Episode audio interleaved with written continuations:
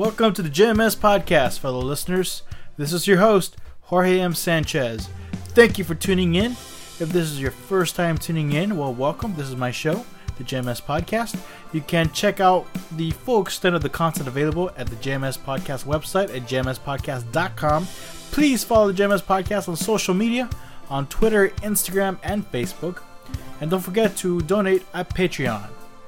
You can sign up for the email list at the homepage of the website, and if you need to send me any kind of information, remember you just want to say hello, you can email me at jmspodcast at gmail.com. Alrighty then. I'm recording this on a Saturday, you know, right before my Sunday deadline. I think we'll be okay. I just want to welcome you guys to another great episode. Today we have a, a friend of mine. He is a comedian by the name of Kike Ochoa. Uh, an interesting character. If you have seen his comedy, you know what I mean. And on top of that, I, had a great talk, and it was definitely not comedy oriented. This gentleman went through a lot in his life, and uh, it was just fascinating to hear his his journey, not just creatively, but you know, life, just life in general. We really get into it. Uh, I just got off the, the, the heels of a show. I, I performed at the Super Stack Comedy Show in Willow Glen. And man, that is a great room. Check it out. It happens twice a month. Search for Super Stacked. It is run by uh, great buddies of mine who are Frascati regulars. Uh, and and it's such a great show, great turnout, and uh, they're bringing a lot of great talent. I had a great set. Uh, it was okay set actually. I, I kind of in the middle of my set, I I did a new joke I shouldn't have done especially uh, on a showcase like that. So that's the only regret I have. Other than that, I think it was a pretty good set. And, and special shout out for them for, for putting me on. You can check out my comedy. On top of that, you can check out my comedy room at Frascati in downtown San Jose. It's every Wednesday from 8 to 10 p.m. And it is technically an open mic. So if you want to sign up and say a couple jokes, you're more than welcome to. Uh, on Thursday, I was invited by the Awesome Foundation, the good folks who gave us a grant to do the JMS Podcast Art event, to go to a party of theirs. I believe it's an annual party. And I was invited to be a panel in the party, which was a, a great privilege. And and thank the seriously, thank you to to Mark and his team at the uh, at the Awesome Foundation for inviting me. Uh, I gotta admit, you know, I was a little sleep deprived. I was a little out of it, and I, I came out. I think I came out sounding much smarter than I really am. So thank you. Although it was a little awkward uh, because the other panelists, who were the also the winners of the grants of, of uh, other months, uh, they are truly doing God's work in some way. Uh, these these two lovely ladies who who one I believe started a, a coding campaign, and the other one is helping uh, feed people, and pretty much these the other two panelists were saving lives and livelihoods, and then you got me there, who's just I just basically just talk. That's all I do. I just talk to people. So I, I, I did have a little bit of imposter syndrome, uh, but that, I think we had a good time. I, I was re, uh, the the great mighty Mike McGee was moderating the panel, and uh, of course uh, with him on you know steering the ship, I'm sure everything was gonna go great. So I just want to give a shout out to the Awesome Foundation, and they're doing amazing things. And if you have a great idea, please apply for a grant at the Awesome Foundation. Just go to awesomefoundation.com. It's a great organization. It's super easy to apply. Come on, like a guy like me did it. You can do it as well.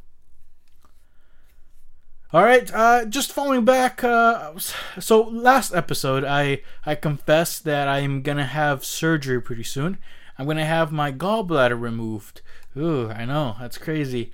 Uh, and it, so pretty much all I knew last week was that I had a polyp, a mass, uh, about almost two inches, and so they they really think it's very important to remove it as soon as possible. And so I had a had an appointment, and I met up with the actual surgeon. Uh, and I was like, all right, this is the guy that's gonna be inside me pretty soon, right? So I, I want to make sure uh, we are on a uh, good good level, right? I mean, because you don't want a guy that doesn't like you to be all up in there, right? So I try to be as nice as I can. The guy was a little late, so he was a little frustrated. So I, like I'm a little nervous. Like oh man, like Jesus, he looks like he's uh he's pretty mad.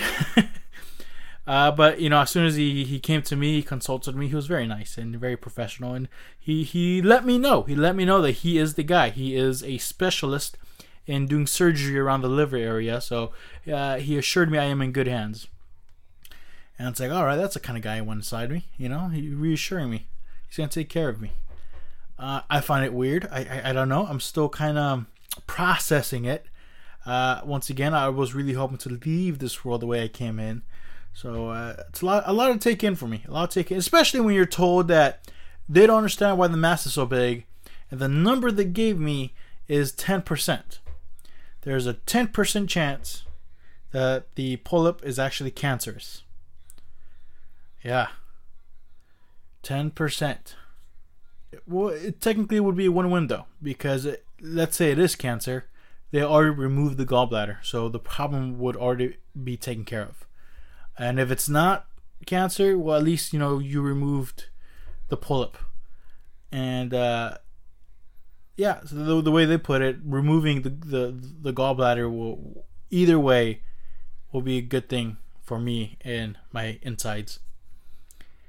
And uh, it's weird. It's just weird. Uh, I, I, I um these kind of things really make you self-reflect of of really looking at your life real hard and really dictating what really matters and where do you want to go in life and i think that's a that's something I really needed right now i think for the past mm, year or two maybe I, I did feel a little stagnation you know as great as this podcast is and as great as you know the comedy has been going I, I've let go of some prospects that I do find fulfilling. And maybe this is just a big wake up call. You know, this is a big shake up saying, hey, uh, you're not going to be in this world forever. And, uh, you know, I'm to I'm gonna take out one of your organs so you get the picture. So, like, I get it. I get it. All right. Well, I didn't mean to depress everybody. I'm just putting it out there.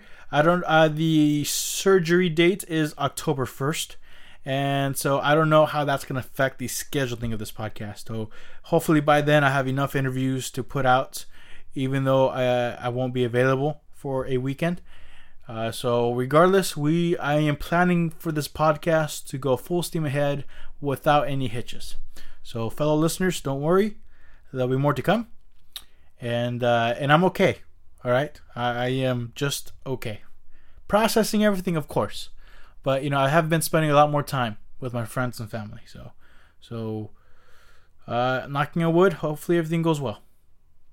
All right, this is my talk with Kike Ochoa. Let's go straight to it. Great guy, um, and uh, again, like I just talked to him was great. I never knew him at, at this level. You know, of course we're comedians. We bust each other's balls, but you know, to really sit down with him and, and, and really talk about his life journey, it's like, God damn, this guy's gone gone through a lot. You know, I, I don't have much to bitch about. so here here is my conversation with Kike Ochoa.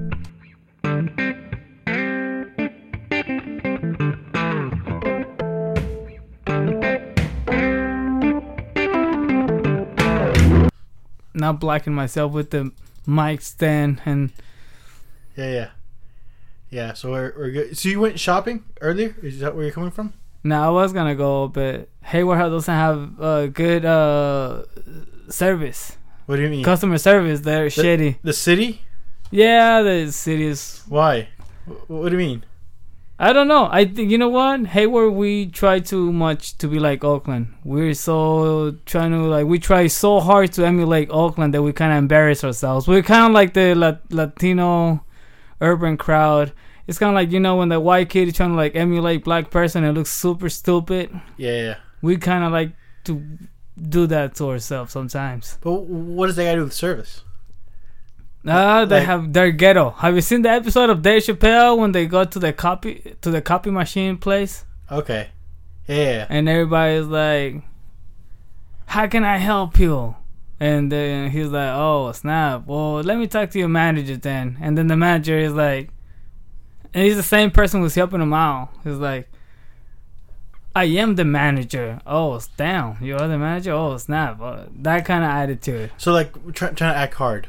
Yeah, we act too hard. We try too hard, and we, we, act too hard. Yeah, yeah. So did you grow up in Hayward? I never grew. nah. For the listeners who don't know, uh, uh, Kike, he's uh, he's a little height challenged. um, I have a vertical vertical uh, disability. How tall are you, by the way? Like, I'm five one and three quarters, but I like to when I. but you rock it, dude. You totally rock it. well, thank you. I, I you, you don't. And it's interesting because you really don't have that, you know, uh, short person pugnacious attitude. You know, like you're you're very calm and laid back. I try to be most of the time. I was a little asshole before because I was so uh, self conscious about my height. Yeah. How, how did it manifest itself? Like, what would you do? What did I do? I just I think Like, how were you an asshole? I I would I would try to compensate by being loud Yeah. and like jump around like a jumping bean. I mean, I always had uh, extra energy, but instead of like doing things like play basketball or try to play a sport, I would just like act a fool Like- to try to compensate for for for my height. You know? so were you the class clown? yeah. Yeah. You, you made Yeah. people laugh. All the time in class, and that's when I realized when I took theater, like, hey, I've been making people laugh for free all this time. I've been working for free like a slave, and now I'm trying to like get actually do it for for a living now. Okay. Let's start from the beginning, though. All right. So you, you did not grow up in in Hayward. No, I, I I lived in I was raised in Mexico from the time I was two. What state of Mexico? Michoacan. oh, oh, that's right. Yeah, Are- yeah. Are we? Are our families near each other? Uh, Aguililla, Michoacan. That's Aguililla. where. Yeah. So, and my family's mostly from Morelia. Oh Area. man, you guys are good. Uh, you guys are very uh, proper. Pro- what does that mean? Oh yeah, don't don't don't go to Aguililla. Talk about my family's Aguililla? from Morelia. Yeah, because they already have the kind of like, so you think you're better than us kind of thing. It's like a small town. Yeah. Okay. Nosotros somos los, we're the rancheros. We're the the Yeah, yeah, yeah. the peasants, and you guys are like they are pretty well educated. No. Morelia has a reputation for being very proper. Well, I don't go there often, so I, I guess. yeah, so. that's why you don't know. That's why you don't know. But I know. I've been to Morelia and I've been to Do they treat you differently in Morelia as yeah. opposed to they're, Aguililla? they're, they're more proper. They're more like, "Hi, how are you?" More like kind of like French. So nice. They they are kind of like they're Mexicans, but they have the French attitude, kind of like, Uh-huh. "Hello, how are you? Good morning," you know that kind of thing. it's French to be, you know, say hello, good yeah, morning. with like the attitude, you know, it's French people are like so high on mannerism. You But know, but a lot of the French are kind of rude. What are you talking about? They, they have a reputation for being rude. Well, I guess the, the from Paris specifically. they they the they- Parisians. They might have like the reputation for being like walk with their noses up, like I'm better than you, but they still act polite. But yeah. anyways, yeah, so at, at two years old, since like from birth to two years old, yeah. w- w- I was here. Well, I was born here, and then at two years old, my dad, and my mom divorced, and then I, my dad took us to Mexico. Uh, did your mom stay here? My mom stayed here with her, uh, with the with the head with the Sancho. Oh Uh, no. Yeah, it happens. Damn. it happens. So she stayed with the Sancho. and What line of work was your dad? What what what is it? Like what kind of work did your dad do? Oh, construction worker. Okay. He did construction worker. He uh, did all, all other side jobs and Yeah. stuff. And did you have siblings? Uh, shoot, man. For my dad, was five of us. For my dad and mom, was five of us. For my, it's the total is nine boys and four girls. Oh wow. So big family. It's a big family. And at, and at two years old, when they split up, were you the youngest? I wa- I was the youngest from my yeah. I was the Yeah. youngest at the time. And your dad took all all you guys to Oh, Mexico? four, four of us, yeah, and then my mom had other three kids with another guy. Did you still maintain a, a relationship with your mom after you moved out to Mexico? Nah, no. Oh. My dad took us away and kind of like kept us from seeing my mom. But like, well, I don't like that dude. I don't know, man. I found out I never really spent time with my dad because he went to prison Oh, you, for what? In He Mexico? He was a mule, man. Oh, He was uh, transporting illegal substances. he was transporting some goods, huh? Yeah, but you know, god damn it, I never got to spend time with that guy. You know, it's like, and I still don't have any money. There was no money saved up. They was like a Yeah. fucking like the typical Latino wannabe drug dealer who never saved up any fucking money. Now They you spend know, it. Yeah. Yeah, yeah. And I never got to fucking I was actually just talking to my brother yesterday. I went to Modesto to catch up because I haven't spoken to him in eight years because he was married to this one witch that I didn't like. And I got the news. I got the news that he was he uh, split up, and I was like, "What? Hey, dude, I'm coming over. I'm finally coming over to see you." Right, I went right. down there and I got to see Yeah. him, and I got to tell him like, "Hey, fuck, dude, we, like uh, our dad didn't really give us a like a like a set of uh uh a fundamental morals and principles that would allow us to have a foundation, you know." Well, okay, so he, you guys go over there to he's you know in the drug trade apparently, but how much time did you spend in Mexico? I spent 12 years because I came back when I was 14.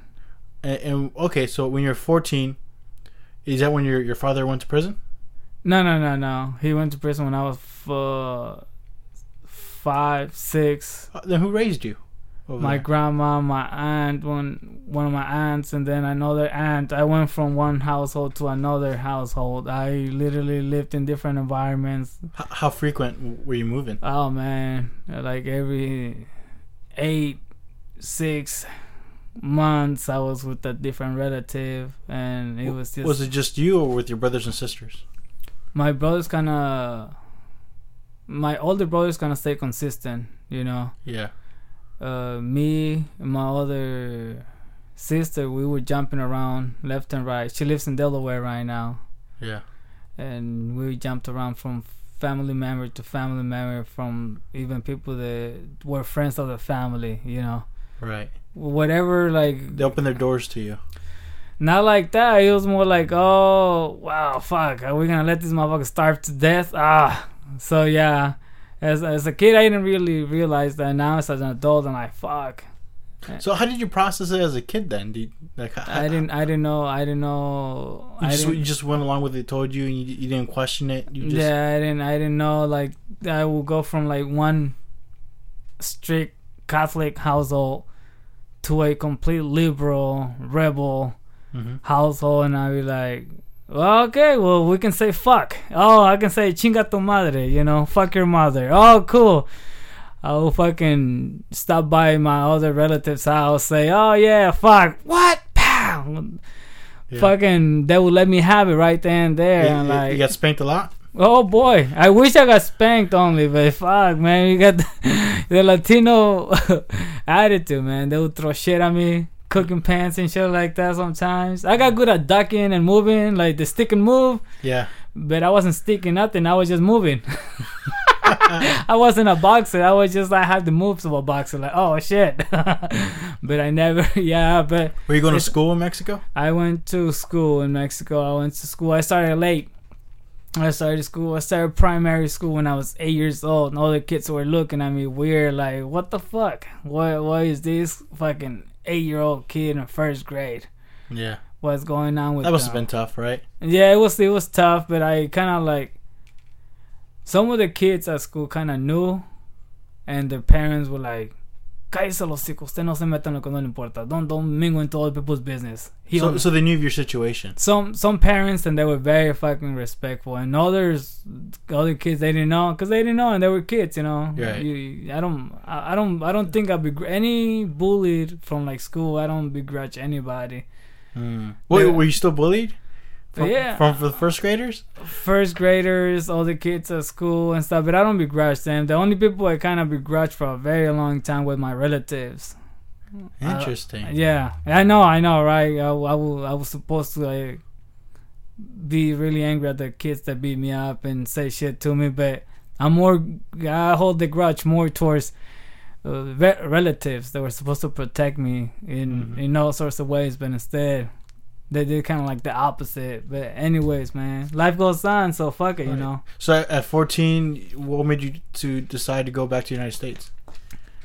I was uh working as a freaking uh, uh merolique merolique or something like that they call it you know you ever you ever seen the guys at the flea market uh, in Mexico I don't know if you ever been to Mexico and seen the guys that that, that sell the like, healing uh, um, products Uh-huh. like Yeah, yeah. I know what you're talking about. like uh, pomada for the for the uh um Yeah, yeah. what you call the uh the athlete's foot and shit like that. Uh huh. I'll be the kid talking about para los callos, los nesquites, and yada yada. I will, I'll be the kid and I was shameless. I was shameless because I was getting, I was getting. Well, you were hustling. You were selling. stuff, Yeah. right?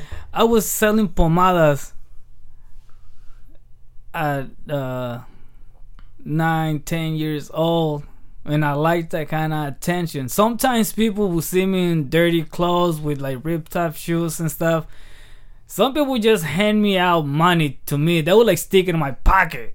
Yeah. They wouldn't buy me the fucking thing. They just saw this kid, you know, And raggedy then- clothes, and- trying to sell stuff in the corner. And thank God, like the the dudes that the they had me selling their products were kind enough to like, oh, you know what? They gave it to him. We're not gonna take that money from that kid. oh, they- so you kept 100% of the money. some of the no no no no like the money the people will hand me Right. without selling the medicine. Yeah, yeah. They will I will keep that money, but any medication that I sold, I will I will give it to to to the to my boss, and he will give me a fifty percent or thirty percent of what we made every day. How'd you get involved in that at a young age? Like, Uh, was it family or was it just someone you met? Uh, like, hey, some- let me let me work for you. Some somebody I knew through some family members. yeah. I I went to downtown. Uh, this wasn't in apatzingan This wasn't in Aguililla. In Aguililla, I sold chicharrones, pork rinds. Right. But in apatzingan I lived there. Up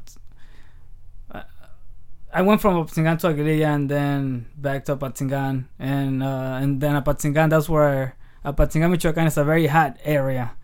hmm And uh, and anyways, uh, I met somebody through family members, and I was like, "Hey, I'm, uh, I can probably help you sell this shit." And they're like, "Really? Can you?" The first day, shameless, no, no gifts, no fucks. I gave no fucks.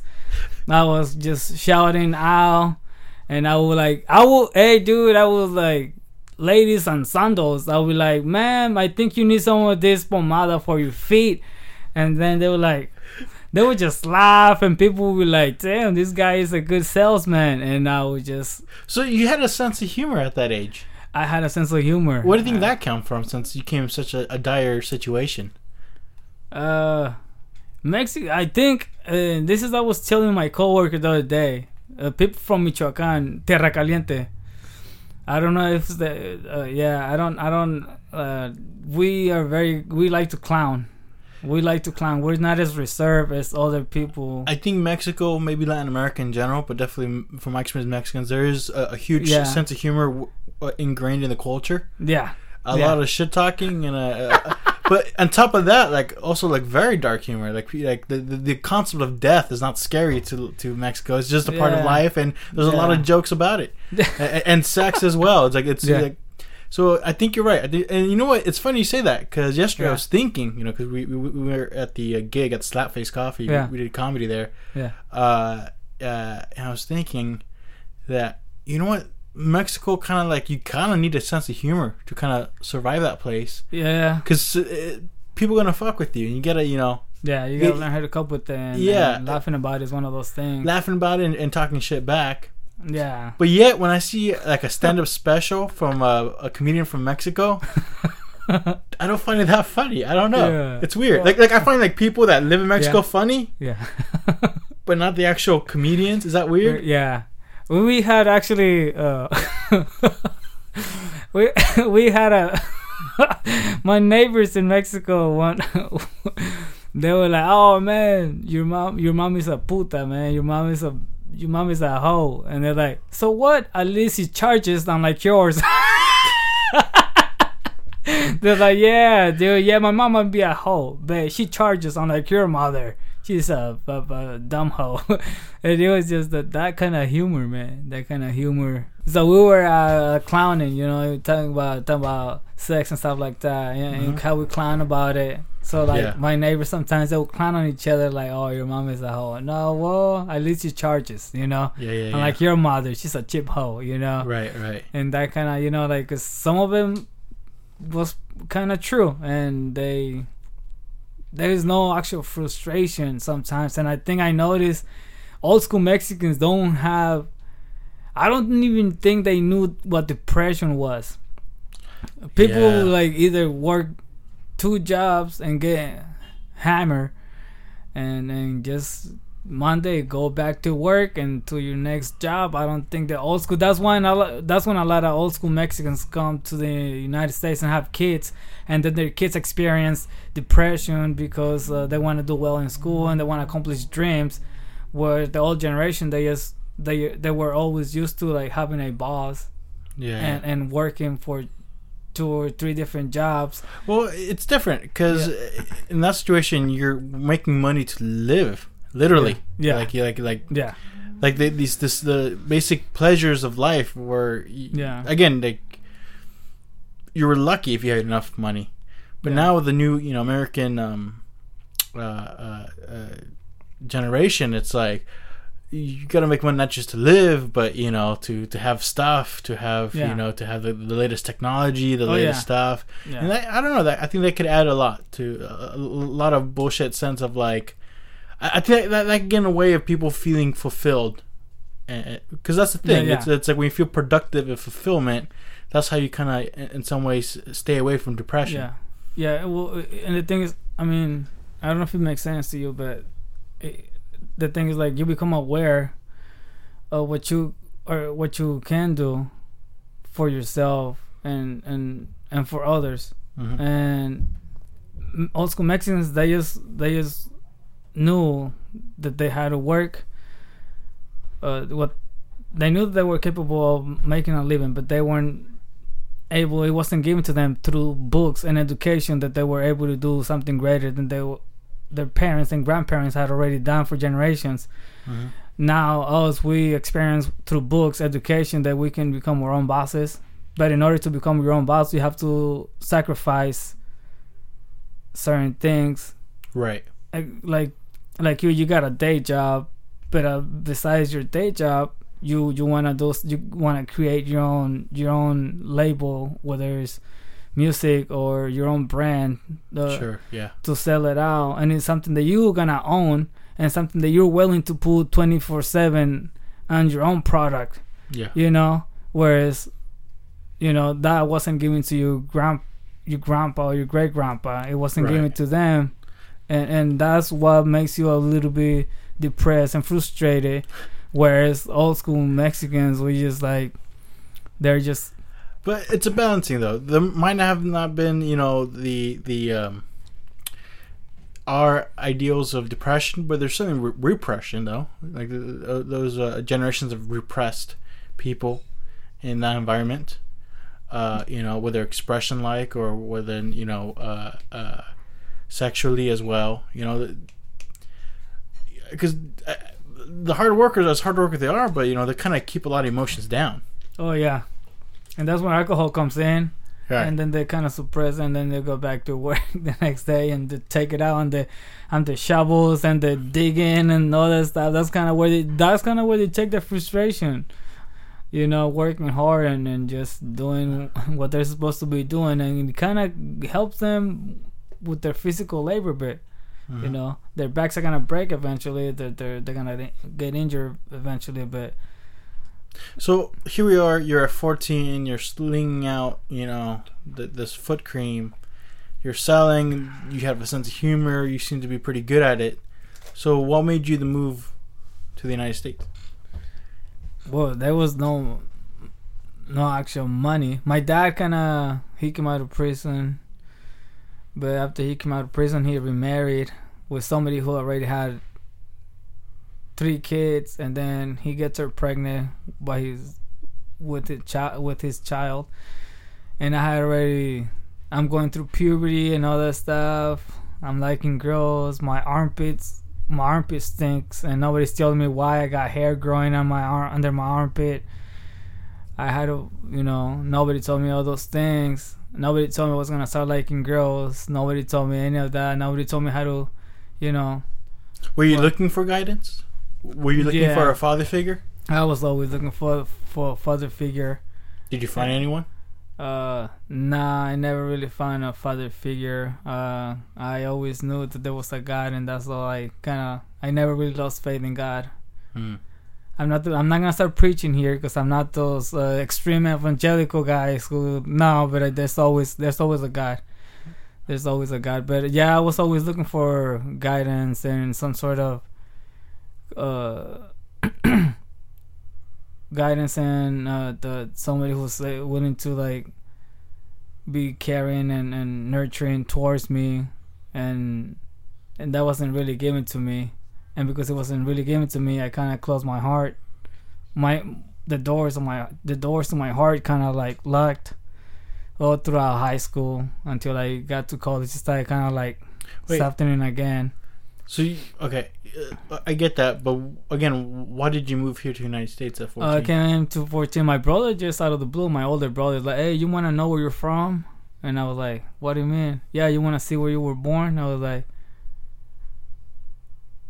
what do you mean? He's like, yeah, you want to go back to California? I was like, shit. I started packing my shit. all because I already distanced myself from my dad, you know, who wasn't really there for me. I was like, I got nothing here. I was like, I want to know. And this was after school. Right after school, it was out of the blue. Out of the blue. And uh, I packed my stuff. This was on a, uh, on a Monday. He's like, well, Wednesday we're going to head out. yeah. And boy, he was not joking. I was like, ah, this guy's probably playing a prank on me or whatever. Nah, dude, we got on the. Uh, it's not a Greyhound. It's like a classic Greyhound that goes from Apatzingan to Morelia, Yeah. and from Morelia we we flew to to Guadalajara, and then from Guadalajara we stayed in uh uh in TJ for a couple of days, and then I came to San Fernando Valley with my aunt, hmm and then I It wasn't a problem crossing the border, considering you were a citizen.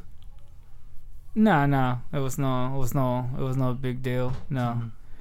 So I mean, they had a you had few your- questions. They had a few questions, but then they called my aunt and stuff like, "Hey, is this your?" They asked her like the questions to see if they concluded with my answers, right. and then they're like, "All right." After like an hour or so, they're like, "Nah, get the hell out of here." How, what was your reaction when you crossed that border and you saw I was the like, United States? I was like, "I'm here, I'm here." I'm. I felt. I don't know. I felt hopeful. I was like, I feel. Uh, I don't know how to explain it, but it was a good feeling. It was a good feeling. And then, uh, and then I get to see the first black dude wearing a blue bandana in San Fernando Valley, and I'm like, what the fuck? This guy, because he was one of those, like, you know, one of those Crips. You know, I didn't know nothing about gangs back then. You know, I was like, oh shit, this guy. And I'm Yeah. examining this dude that I have never seen in my life hmm and you know black people been discriminated all their lives and now like i'm looking at this six six feet dude Tall guy, yeah. tall black dude with a blue bandana and i'm like examining this guy's like with the bandana and i'm wondering like why is this guy wearing a bandana on his head and one on his uh, left side pocket hmm and he was like, "What's up?" And I'm like, "Okay." And I kept it moving. That was my first experience, dude. With my first encounter with a black person in America, dude. it was kind of, it was kind of weird, man. I felt like Yeah. it was different. It was, I was, I mean, I was excited about it, about meeting people from different cultures. You know, I was very curious about things like that. You know, Uh-huh. So, yeah. So you stayed at San Fernando Valley. For like uh, three months, three four months hmm with my aunt. yeah. Where'd you go from there? I came to Hayward, California. With family? Yeah, my mom, my mom and uh, the stepdad. Okay. So, and by this time, like you- you're going to school, right? How, how was that like? It was at the school where I went. It was called the ELC in Hayward, and ELC stands for English Language Center. They had like the actual proper. They have the very well categorized. Uh, what you call it? That had. It was very well, very well established. You know, like ESL one, ESL two, and stuff like for like people who are just fresh off the boat, and people who have been here off and on or whatever, or people who already know some sort of English and stuff, and uh, and that's where I kind of learned English. You know, Did you find it easier to fit in with the American kids? because of that, because of the ELC, yes, we had people from Africa, we had people from uh, Portugal, Russians, we had a lot of uh, Ukrainians. Uh, that uh, that must have been crazy, right? You kind of realize that there's a huge world out there, yeah, I didn't, I didn't, coming from like you know the countryside of Mexico. Yeah. You know, like like literally with holes in your shoes and dirty clothes, and now you're in the United States with, now- with all these people from all over the world. Yeah, and now I'm showering in a in a bath, you know, like taking a bath in a uh in a uh, what you call it, the little sprinkle The uh, shower? The shower. I'm in the shower. I don't have to like scoop water out of a bucket hmm to pour it in my head when I'm showering. So that was like the culture shock and and wooden floor, carpet floors, and all that stuff. I'm like, damn, I was playing soccer in a rocky pavement or on broken pavement. And now I'm here walking on wooden floors, carpeted floors, and stuff like that. I'm like, damn, this is different. hmm I never. I mean, I don't know, man. If it felt good, and it kind of got bought into that freshness, America. You know, I've been watching the videos that I didn't understand. You know, I'm watching Jay-Z with the "I love girls, girls, girls, girls," and I'm and and that kind of deviated my mind into wanting that rather than education. You know, Mm. because uh, again, no communication with mom. It just Well, is. You know. You mentioned that you you still had bitterness in your heart. You said oh you yeah, it your was, heart. it was it was it was installed on me by you know the different the sequence of events that happened throughout my childhood, whatever you want to call it. You know, and, Did, did that manifest itself when you were here in the United States at Hayward? Yeah, yeah, because uh, I wasn't really listening to my mom, and I wasn't really listening to anybody else, and I, and then the idea that my mom didn't raise me because she didn't. It also kind of manifests itself as well. I wasn't really listening to my mom, and she wasn't really the best speaker. You know, she was she wasn't the best communicator either. So, so I started just uh, I was starting doing like the first five months of school. I was trying to pay attention. I was doing decent, and then after a year, I just kind of like started cutting school. I tried weed for the first time at 15 years old, and I was like, okay, that's cool. And then I started just, you know, like not caring for school, trying to be a wannabe game banger, you Mhm. know, and uh, it was it was it was just bad. Yeah, it was just bad because you know. Did you join a gang? No, I never joined any gangs. I was trying to be a wannabe gang banger, but I, I didn't have it in me. Mm. And my cousins being from like all over the place kind of kept me from that too. But I, I I associated myself with certain people, hmm people that I don't know where they are now. I don't know where they are. Those people now. I don't, and I honestly don't care. Mm. But yeah, man, it was just a rough, you know, like a bring in and then coming over here thinking I'm gonna, uh, I'm gonna bond with mom, and there was there was no bondage. There was no we never bonded. Stepdad was on the side, uh, kind of like, and I never really liked him. He kicked me out of the house. He kicked me out of the house, and then I got together with this group of kids who were like, just. Uh, up to no good. And I was just like going from couch to couch. And then somebody called my sister and asked her hey your brother's in the streets just fucking wandering around stealing doing I don't know what. And then she picked me up but it didn't take long. Then I went to I went to juvenile hall for three months.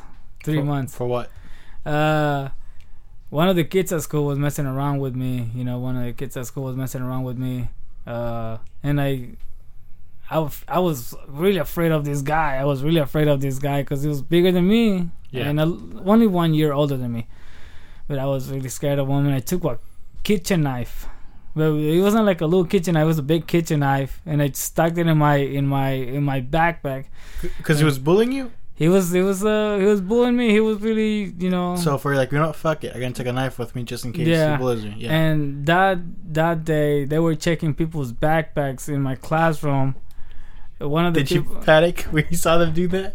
and uh, I was like, uh, I'm not doing anything. They're not gonna check my backpack because it, it was people I knew, but I didn't know they were gonna like, oh, you know them and you talk to them too. So you know what? Let's go to the office. I'm like, oh, what the fuck?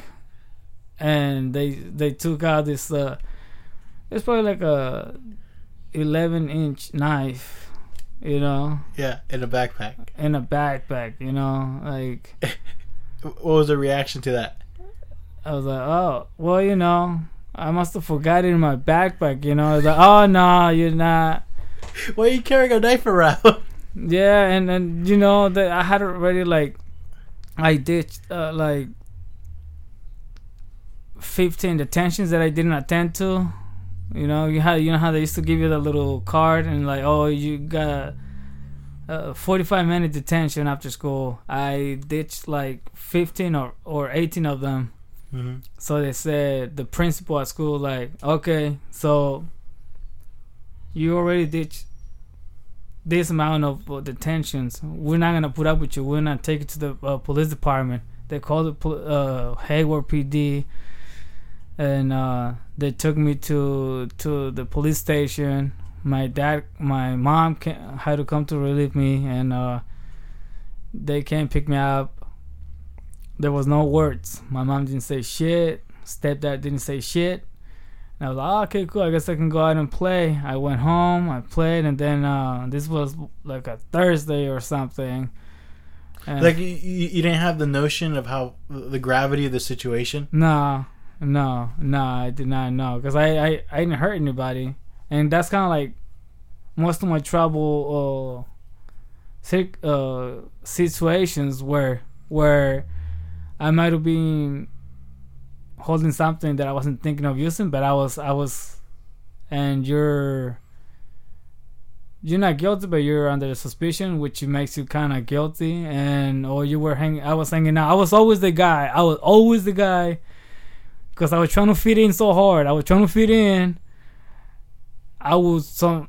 I met this dude who, for a for a while, the uh, he was doing stuff that I didn't know he was actually doing. Like what? drugs and uh car car uh what you call the car uh stealing cars and all that stuff. Okay, yeah, carjacking. car uh, carjacking and stuff. And i'm 16 this guy is only like 17 and a half almost going on 18 hmm i didn't know where and i'm not trying to play innocent. I didn't really know he was doing that and he had a he had the right criminal mind because he wasn't really telling people where he was coming up with money Mm. he wasn't telling people so he had already the the the the the the, the, the mafioso type of mindset where you don't really tell people where you're getting money Right. you don't you keep all the dark secrets to yourself You keep your mouth shut. Yeah. yeah and uh i didn't really know a whole lot of that i knew he was getting into trouble i know he was kind of like doing drugs that part i did know hmm but like him stealing cars and all that stuff, like breaking into people's houses, that part I did not, I honestly did not know. And I'm like, damn, now at 33 years old, I'm like, wow, man, what the fuck, dude? It's funny when you look when you look reflect back when you're Yeah. a kid and you're like, man, Yeah. I totally missed those clues. Yeah, he was like, damn, dude, I, I get spooked and shit when I think about things like that. I'm like, man, this guy. Did he uh, ever put you in, in a situation where you Nah, know, we we broke apart. Uh, he actually he got to the point where he was asking me to set up somebody, somebody that was supposed to be a friend or whatever, set him up for what? uh, for for a beating. Oh, Because I guess he stole some uh, money or something. yeah, it's never good. Yeah, He does the thing. Listen, he did not tell me why I was supposed to set him up at a particular time and place. yeah. he just told me that he has screwed up and i was supposed to take him to a particular place and this and that and this a dude whose mom i knew that mom his mom treated me like because she knew i was running the streets and she fed me. She she would give me money sometimes. And Yeah. like better than my own mom at the time. And I was like, as soon as I got the hint that they were gonna beat him up, not for nah, I didn't know why. I said I would do it, and then, but I didn't. In my mind, I'm like, no. So I kind of like I drifted apart. Did did they beat him up? Uh, on their own, yeah. I didn't set them up, and uh, and then Did you feel bad I feel bad, but also after that they came after me for what? for not setting them up, Oh, and yeah. And I was You, like, no, you fuck betrayed them. Because I yeah I betrayed them for not knowing exactly what's going on. Fuck you guys. well, yeah, not- you, have a good conscience, man. You're you're. I think deep inside you're a good person. So it's like it's- yeah, and it was just, Sometimes you, you you gotta call the shots. You're like, you know what? I, I'm not gonna do this anymore. So I I you know, and uh, but karma's a bitch because that guy he he got caught with drugs and uh, guns and with the stolen car or whatever. So he ended up doing. I don't know if he's still in prison or not, but he's uh they I think he got some thirty to thirty five Yeah. in prison. But the, the hard part about this is that you consider him as a friend. You consider Uh, him, a, uh, you know, the few friends you probably had, right? Yeah, at the time, yeah. Uh, and at that's gotta be hard, man, to kind Oh, of yeah. step away from that. And you can't really go back home because you already got kicked out of your mom's house Yeah. So, what was the game plan after high school then? after high school. After high school, I had already moved out of Hayward to o- Oakland. I moved to Hayward. I moved to Oakland uh, in 2002. So I lived in Oakland from 2002 to 2004 and a half, uh, 2004, and seeing people dying in Oakland at 17, you know, either from like crossfired or whatever, From Crowdfire, you said? from from like you know like straight bullets, you know, like oh, okay. and, and Shootings and stuff. Yeah. shootings that they were not even involved in. I kind of just like it was in my mind, you know. The statistical numbers kind of spoke to me, and they kind of uh, hypno- hypnotized me into that kind of into that belief, you know. That oh, you know, I guess i that's what's gonna happen to me. Like I internalized it, not like oh I want to die, but like The probability of you dying was high. yeah, and I was like, yeah. And at the time, another thing that I was uh, very aware of, you know, is that the Oakland and Richmond were like made it to the top four deadliest cities in America, Mhm. and along with Chicago and Brooklyn and some other place in the South. I know they made, Atlanta, most uh, likely. yeah, probably, but it was like they made it to the top five deadliest cities in America. And hearing that, li- listen to the news and stuff like that, I was like, ah, I'm probably gonna die, you know. All right. And it was just, uh, cause it was like first people that you kind of knew in high school, people you acquainted in social places, you know, are dying and stuff, and then it's like actual people that you actually consider friends are dying. You're like, oh, it's getting closer. The picture is getting closer, you know. Um, I might be next. I don't know. And this is not coming from somebody who was like a hardcore gangster. It's just from a kid that was trying to fit in, you know hmm that's what I always was, you know. And uh that was a harsh reality, you know. That's why when I talk about the dog, the Rottweiler dog, you know, you know. Well, anyways, uh, uh I What were a Rottweiler dog? no, well, you know, hanging out with the with the wannabe gangsters, you know, and uh. nice. Uh, you probably don't remember that joke, so it wouldn't even make sense to tell you, you know. Yeah, it's it's uh, You have a bit about a Rottweiler dog? yeah, brought dog when I couldn't really speak good English and stuff. You know. But, Oh yeah, yeah, yeah. You know, it's like it's a it's a it's a it's a Rottweiler, not a lowrider. Right. right. So, anyways, yeah. So that that's where I, that kind of humor comes from. That, Mhm. and I ha- and I haven't really emphasized on that because I don't know how to make it. F- I don't know how to make it funny since it's super dark, you know, and I don't know how to make it Well, funny like that. so here it seems like you're kind of waking up watching all these atrocities happening around you growing up.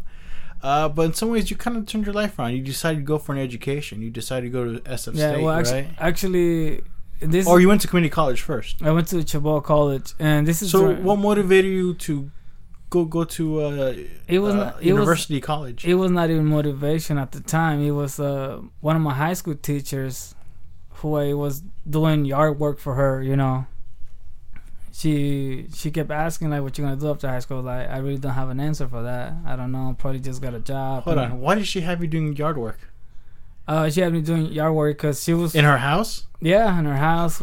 Why? Yeah, because I told her I didn't have a job and I didn't have skills. I was really I opened up to her like that. I was like, I don't have any job skills. I my my academic skills are really poor. I I barely know how to read and write.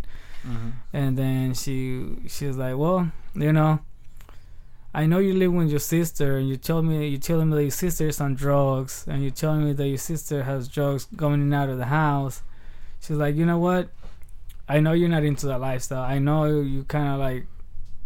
I can see you kind of like fearful of some of those things that you're telling me.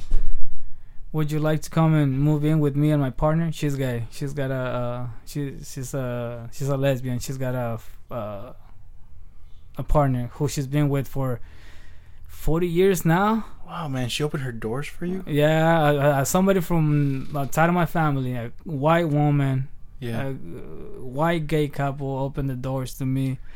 How, how'd you like? How'd you feel about that? I was like, oh, I don't know, I don't know. And then she asked uh, a couple of times, and then I was like, you know, okay, I'm gonna give it a try, see what happens.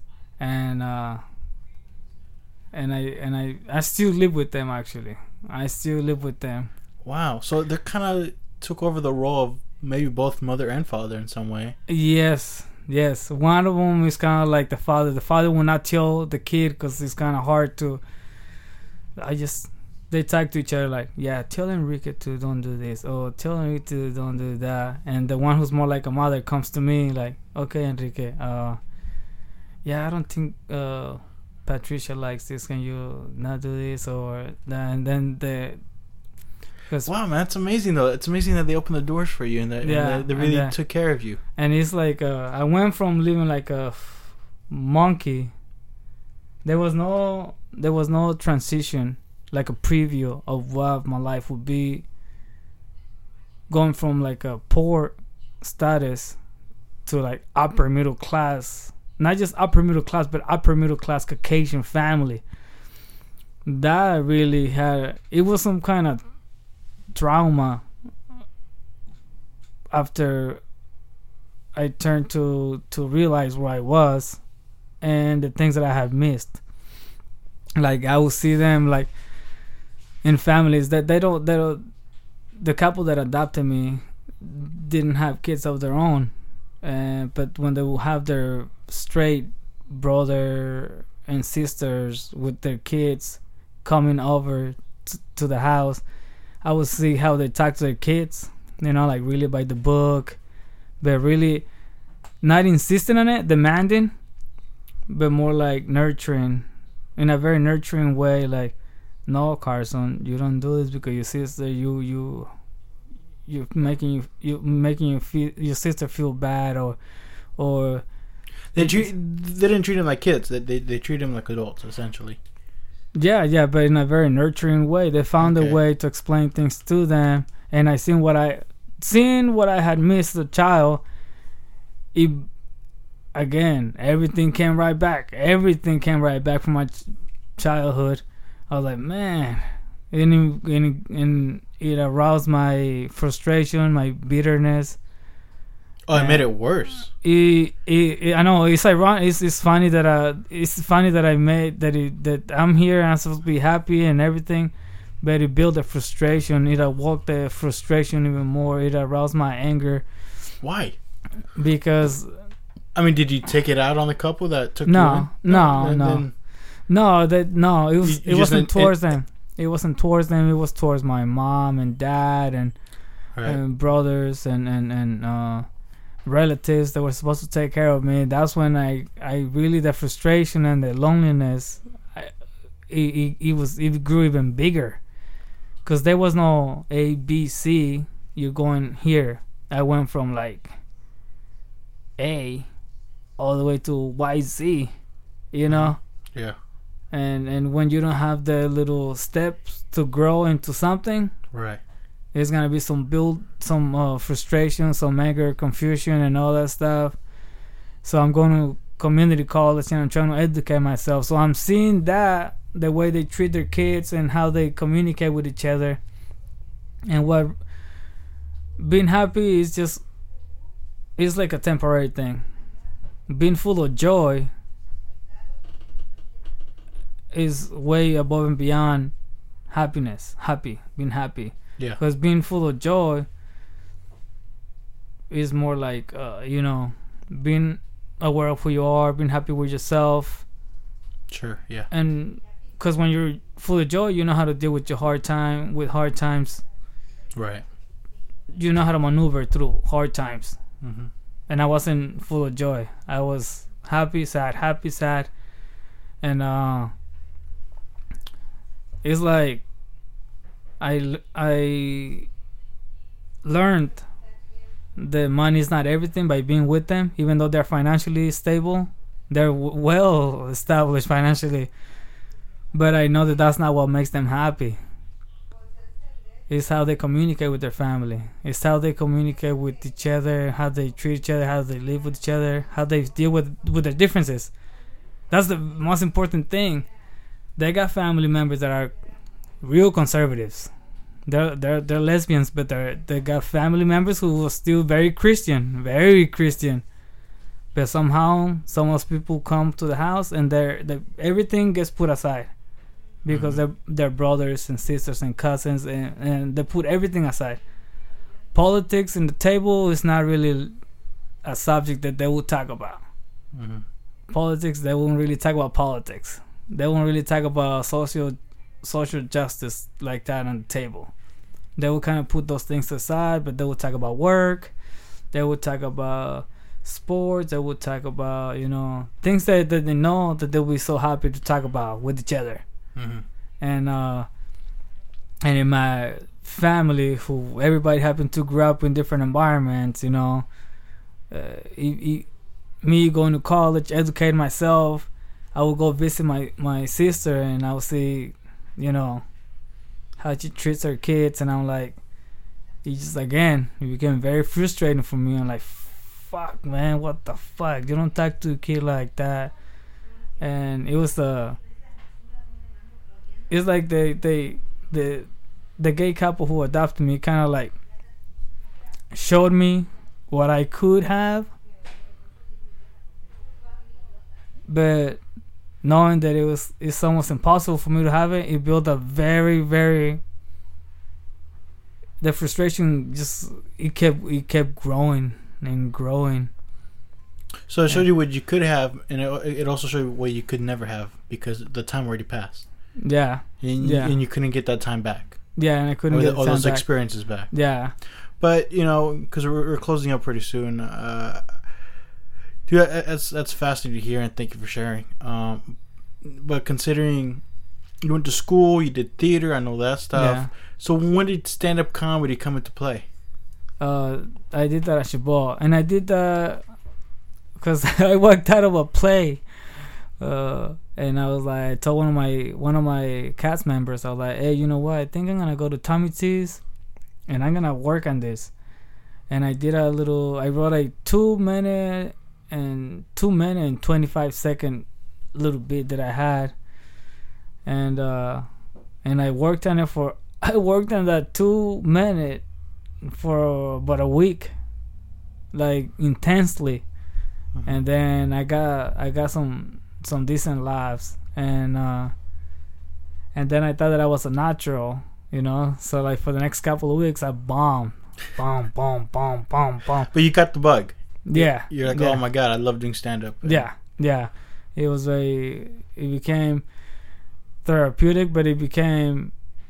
But it's been always part of me because I never really had shame to talk about myself in public. You know, it wasn't. It took. Um, I don't know. I kind of had it always. Always wanted to be outdoor, like talk to people, socialize. So that was part of me. But the therapeutic part is to talk about things that I wouldn't talk to other people in a regular conversation. You know. Right.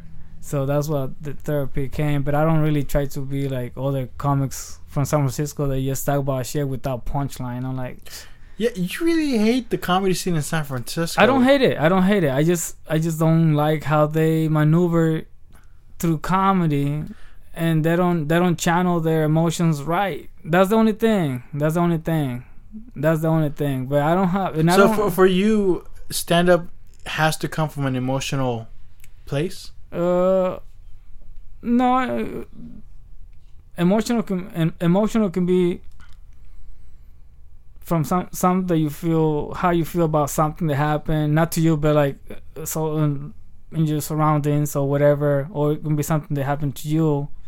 So no, it has to come from a place of uh, of truth and uh, not only a place of truth, but a place of uh, uh, reconciliation, a place of because for me to talk about myself, I'm reconciliating myself. I'm reconciling. What was the word? Reconcile. Rec- to re- Reconciling, yeah. reconciling with myself and and you know, and they don't bring that then. It's they just like angry, angry, angry. Like, I will just stay angry and and and. and Well, you have plenty of reasons to be angry. You know, you Yeah. you, you have plenty of reasons to do angry comedy. How come? How come you stayed away from that? Cause uh, it'll eat you. It'll it'll chew you up. It'll eat your life, And I'm not. I don't want to get eaten by my anger. I'm controlling that anger, maneuvering it around. It's a tool. Now at this day, uh, at this uh, stage of my life, now anger is a tool for me. Frustration is a tool for me. It doesn't run my life. I'm. I I connect my brain with my heart, and I pour out out of my soul the the anger that I feel in a in a proper way. But you, but you don't let it define your act. Exactly, exactly. I'm not an angry comic. I'm a, I'm a, I'm a thoughtful, compassionate, understanding comic. I, I, I love myself. I, I love. I'm blessed. I'm sorry, man. It's just you say that stuff, and I, and I see. I know you're a compassionate guy, but come on, you got a couple dick jokes and tit jokes. Yeah, but, I mean, it's okay. It's okay. I'm, I love myself and I accept myself for who I am. I embrace what I embrace my my curse because my my curse became my blessing. Mm. I've been blessed with my curse. How, how did your uh, your the, the couple that took you in reaction to you doing stand up? They liked it. They they kind of knew. They kind of knew it was necessary for me to do it. They never told me that's good that you channeling channeling your your anger. They Have they ever seen you perform? no, and I don't think they will anytime soon. Until like I want to be able to clean up my act, almost as clean as uh Patrick, Patrick's act. I want to be like able Dermot? Yeah. yeah, because that guy is super clean. Yeah. But I I, I want to be able to clean it up to not super clean, but clean enough for them to like actually hear it and be able to enjoy it themselves. But so right now, I won't I won't be able to perform for them right now. So right now. So when you first started doing comedy, what open mics were you hit up? Oh man, it was just uh, I would just do. Actually, I would only do like one or two mics a week. I wasn't hitting like four or five mics a week. I was doing Which mics? The brainwash on Thursday when it was on Thursday. Yeah. Tommy T's on Mondays. Uh, they had a place that it, they closed down. It was called the Anna Anna Sociable Club in San Francisco, somewhere on Folsom or Howard, something like that. And then uh, uh, where, where where else would I go? Dorsey's Lockers. I love that place, Dorsey's Lockers, because they was the the mini Apollo of San Francisco. Ah, They were yeah, they were they, they were they were heartless. If you were bombing, they would let you know. Well, it was a, an urban crowd, right? Oh yeah, that's Yeah. that's me. That's me. That's me. So yeah, man. But yeah, I'm not an, ang- an uh, I'm Not- not, an angry comic, man. Well, it's, it's interesting now. I think it's kind of beautiful. And since some way, for the longest time, you felt like you were trying to fit in hard, right? Yeah, yeah. You find you couldn't really find you know the, the people to surround yourself. Did you feel once you started in the comedy community, you make friends. Do you now feel like you're part of something, like part of a group, a part of friends that, that are there for you? Yeah, yeah, I, I yeah, because some people understand you better. They they even when they don't understand you, they kind of like take a few steps back and they don't try to judge you. It's, it's it's a complete Well, outsider. a, a lot of comedians, man, we're, we're, we're broken people, you know, and we, we, Yeah. we could definitely uh, sympathize with others. yeah, yeah, yeah, You, uh, you know, we're- it's not like, oh shit, that guy has issues. And we're like, yeah, I get it, you know. Yeah. I relate to that. And And sometimes I'll be very straightforward with some people. I'll be like, "Hey, look, I'm sorry. I don't know what you're going through. I apologize for what you're going through, and I hope that it gets better." And that's all I do. But I don't, I don't, I don't try to stick around mhm, with people that I that I don't really relate to. mhm. But I, the best thing I can and, and do is just, "Hey, I'm. I hope you gets better, Mm. and you're not alone. The- There's thousands of people, millions of people that are they gone through similar situations, you know. So yeah, I know I'm not the only person who feels isolated, that felt isolated and lonely and uh, frustrated. You know, I know I'm not the only one out there. You know, coming from a Latino poor neighborhood, moving up into a rich, pretty yeah, pretty much upper middle class, kind of rich neighborhood with a kind of rich white family, gay white family. Mhm. You know, Come a long way, bud. Yeah, I'm, I'm, I became more judge, uh, less judgmental of like the when it comes to race and uh, social class, like sort of like sorry, so, sort of like what uh, Patrick was talking about yesterday. Don't judge somebody because he's in the office working, making paperwork. He might Oh, have gone yeah. to, he might have gone You kind of went on a rant last night when we, we went for no, but. I I respect Yeah, him. I, yeah. I respect him, and and thank God I'm able to talk to him now, cause in the through reading and and and educating myself and seeing meeting people from poor neighborhoods. I mean, from my background and people from like the middle class, upper middle class, and rich class, I can sort of I respect what he said last night, and I don't blame him for being angry. Yeah, yeah. I don't blame him for being frustrated. I think it's more frustration than than like angry. Well, anger. he's certainly right, man. There's a certain. Um, I mean, I don't want to generalize. I don't think it's all everybody in this generation, but there's a good amount of people who who complain a little too much. Oh, or yeah. Who don't take much accountability. yeah. you know, and especially you know in our field of entertainment, Oh yeah. You know, where they expect, you know, oh my god, why, you know, how come I'm not, you know, well-known comic or something like that? Well, it takes Yeah. a lot of work, Oh yeah. and you, and, and on top of that, you know, that some people can judge, oh, like, oh, that person doesn't hit that many mics, or that person, Yeah. uh, and I think his point of view was like, hey, you got to work hard. Eh, You know, not just like work hard in your creativity, also Yeah. work hard in life to make money, Oh, yeah. to, to make to Oh, live, yeah. and to afford houses and to afford whatever things you need, and not just be like, oh yeah, I'm gonna do comedy, I'm gonna do drugs all the time, and I'm just gonna chill. He's certainly right, Oh yeah. and uh, and but yeah, man, I, I, I was just trying to eat, enjoy my Denny's burger. Uh, oh yeah. I'm just Oh, trying yeah. to enjoy my food. Yeah. I don't. I don't even know why he left. I don't know who, what what why that popped out of his mouth. But who, what, what, what was that? The why? What made him say that? Uh, no, no. I mean, we, it was a good conversation. Don't get me wrong. And Patrick's an awesome guy. Oh, Uh, yeah. No, Oh, because yeah. we had a new comedian, Anu. She performed at Stopface. She came with us to Denny's afterwards, and just to hang out. And we were talking how she's from India, from a Uh-huh. third world country, and how like you know some you know Americans complain. I was like, dude, you haven't even you know lived in a in a third world country. You haven't even lived like Oh yeah. like yeah. y- y- yeah. you have no idea what suffering's like. Yeah. You don't know what it's like to sell. Well, I didn't suffer when I sold uh, what you call it? Uh, pomadas. You know, Right. like he, The, the, it was. I enjoyed it at the time. So, but yeah, yeah, it gets a little rough. Well, Kike, we, we've made it to the hour. All right. Thank you so much for been an- coming. it's been an hour. Yeah. Wow. Thank you so much for coming, man. Oh, no, thank you for having me. Yeah, Thank th- you for, thank you for sharing. oh yeah, always, always, always. Uh, where can people usually find you doing comedy, or do you, do you do the social media stuff? Uh, I'll be on Facebook under Kike Ochoa, Q U I Q U E Ochoa, O C H O A. That's my my actual profile on Facebook. If you want to find me, I'll be posting where I'll be performing. Most likely at Woodhams, uh, almost every Monday.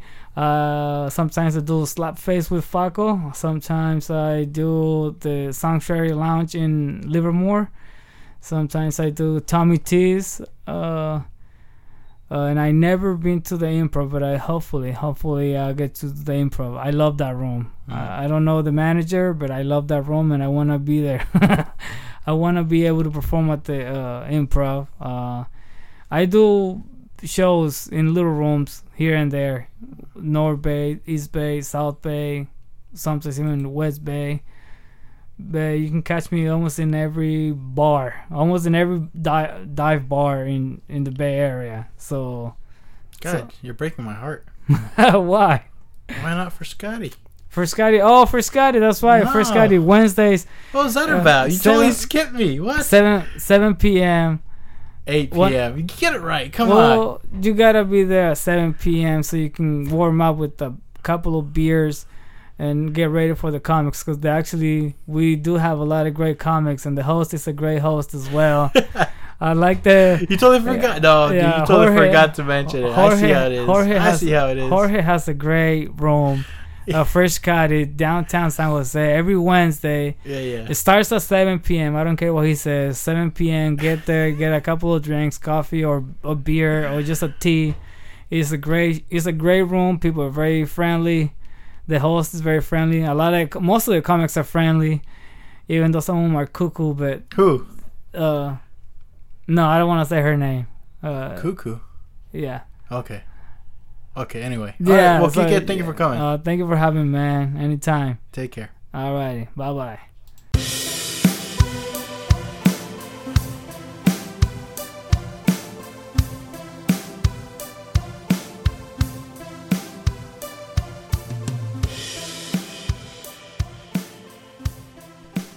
All right, that is Kike Ochoa, comedian extraordinaire here at the JMS Podcast. Thank you for tuning in.